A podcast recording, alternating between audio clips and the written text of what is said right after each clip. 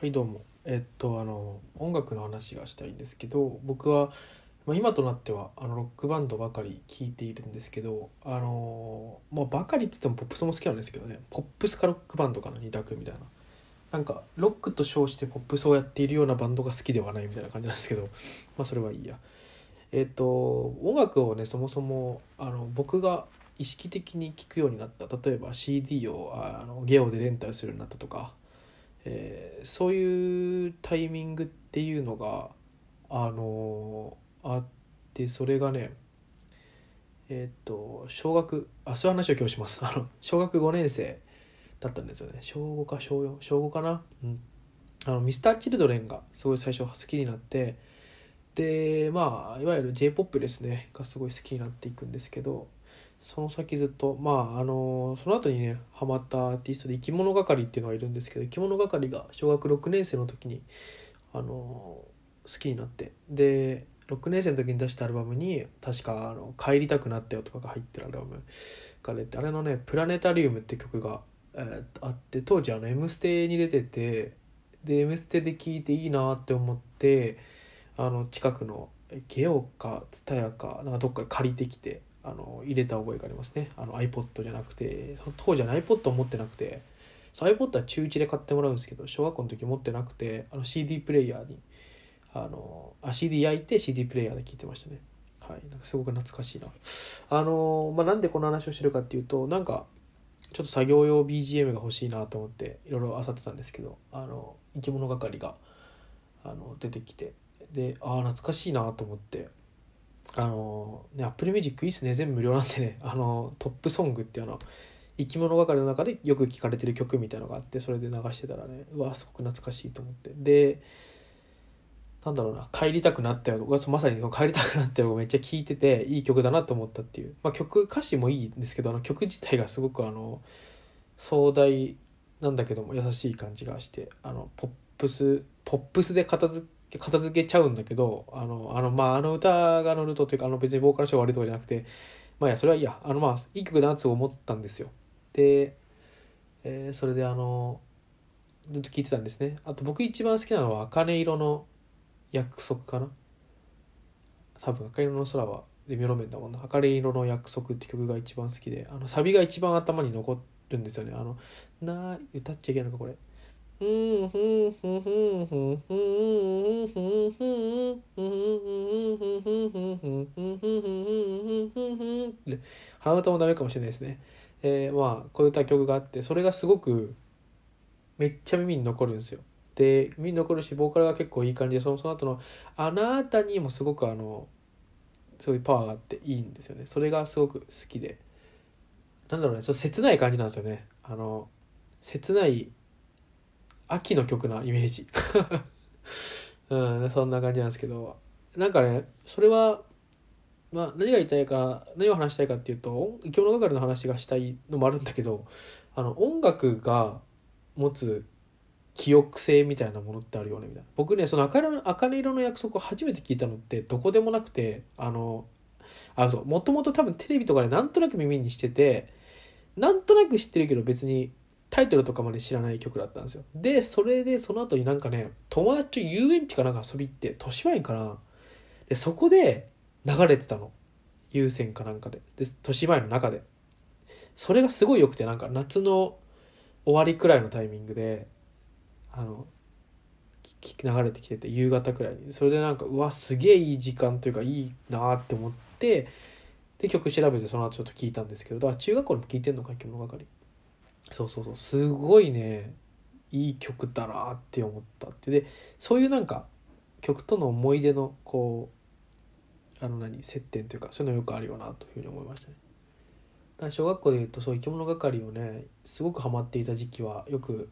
毎朝聴いてて、音楽を今思えば音楽を聴くことを楽しむっていうのをね、ちゃんと中学校の時やってたななんて思うんですけど、例えば小学校の時僕朝大体家で何時ぐらい寝てたんだろう、そこまでもう覚えてないんだけど、学校行く前、朝ご飯食べる前とかに、朝布団に起きた時にまず寝る前に僕 CD プレイヤーで音楽を聴いてから寝てたので、布団の真っ暗のに CD プレイヤー置きっぱなしなんですよ。それを朝起きてからも起動してイヤホンつけて聞くっていう、朝起きて生き物係の CD のなんかあれ、まあ一番多分その頃まだ聞いてたのはファーストかな、桜が入ってるやつとか聞いてから朝ごはん食べるとかってやってた。あと寝る前に聞くとか、うん、なんかすごいその頃のことを覚えてる。なんかいい曲、音楽いいなって思ったね。多分ねその時ね歌詞そんなに重点的に聞いてないはずなんですよ。そんなにいいなとは思ってない。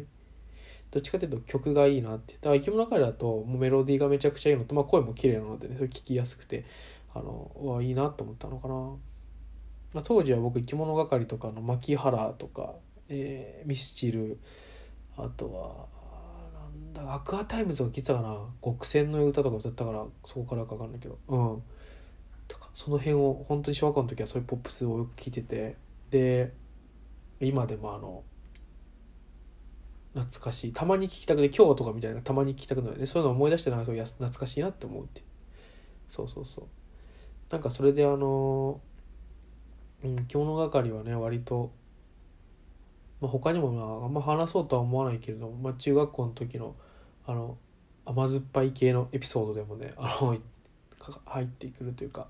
話聞いててね、なんか懐かしいなっていう気分になりますね、中学の時の。うん、なんかなんだろうな、あの時の感じをまた得たいよね。ただなんか難しいんだろうね。多分小学校とかって音楽を聴く余裕があったんだろうなと思うんですよね。今だったら例えば、まあ今でもできなくはないんだけど、まあ言い訳してしまうだけだとは思うんだけど、朝早く起きて音楽を聴くだけの時間って今結構取りづらいんですよね。仕事してなんか他にやりたいこともいろいろあって、その中で音楽だけを聴くみたいな、布団に入って音楽だけ聴いて目つむって、ああいいよいい曲だなって思うみたいな。うん、ただ結構そういう時間って大事だよなと思いましたね。そういう余裕を持つというか、最近で言うと、最近というか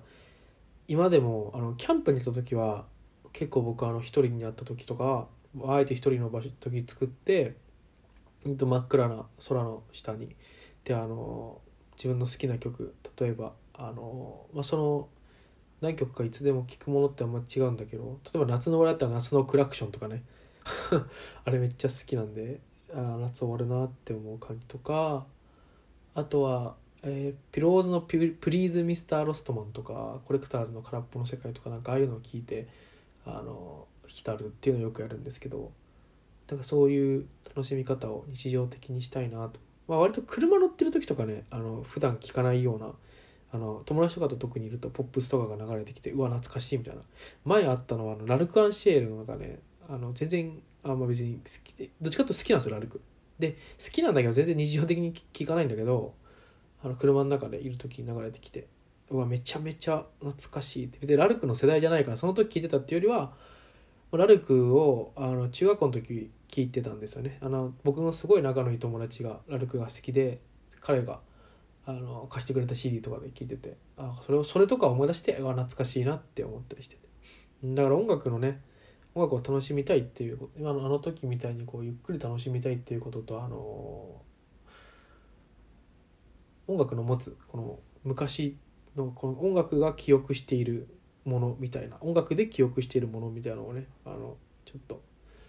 また感じることができたらいいなと思いますね。うん、ちょっと古い音楽っていうか、でも生き物係も20年前くらいになるってことでしょ。そんなことない、10年15年前くらいか、すごいね。まあいいや、はい、そんな感じですね。はい、じゃあありがとうございました。さようなら。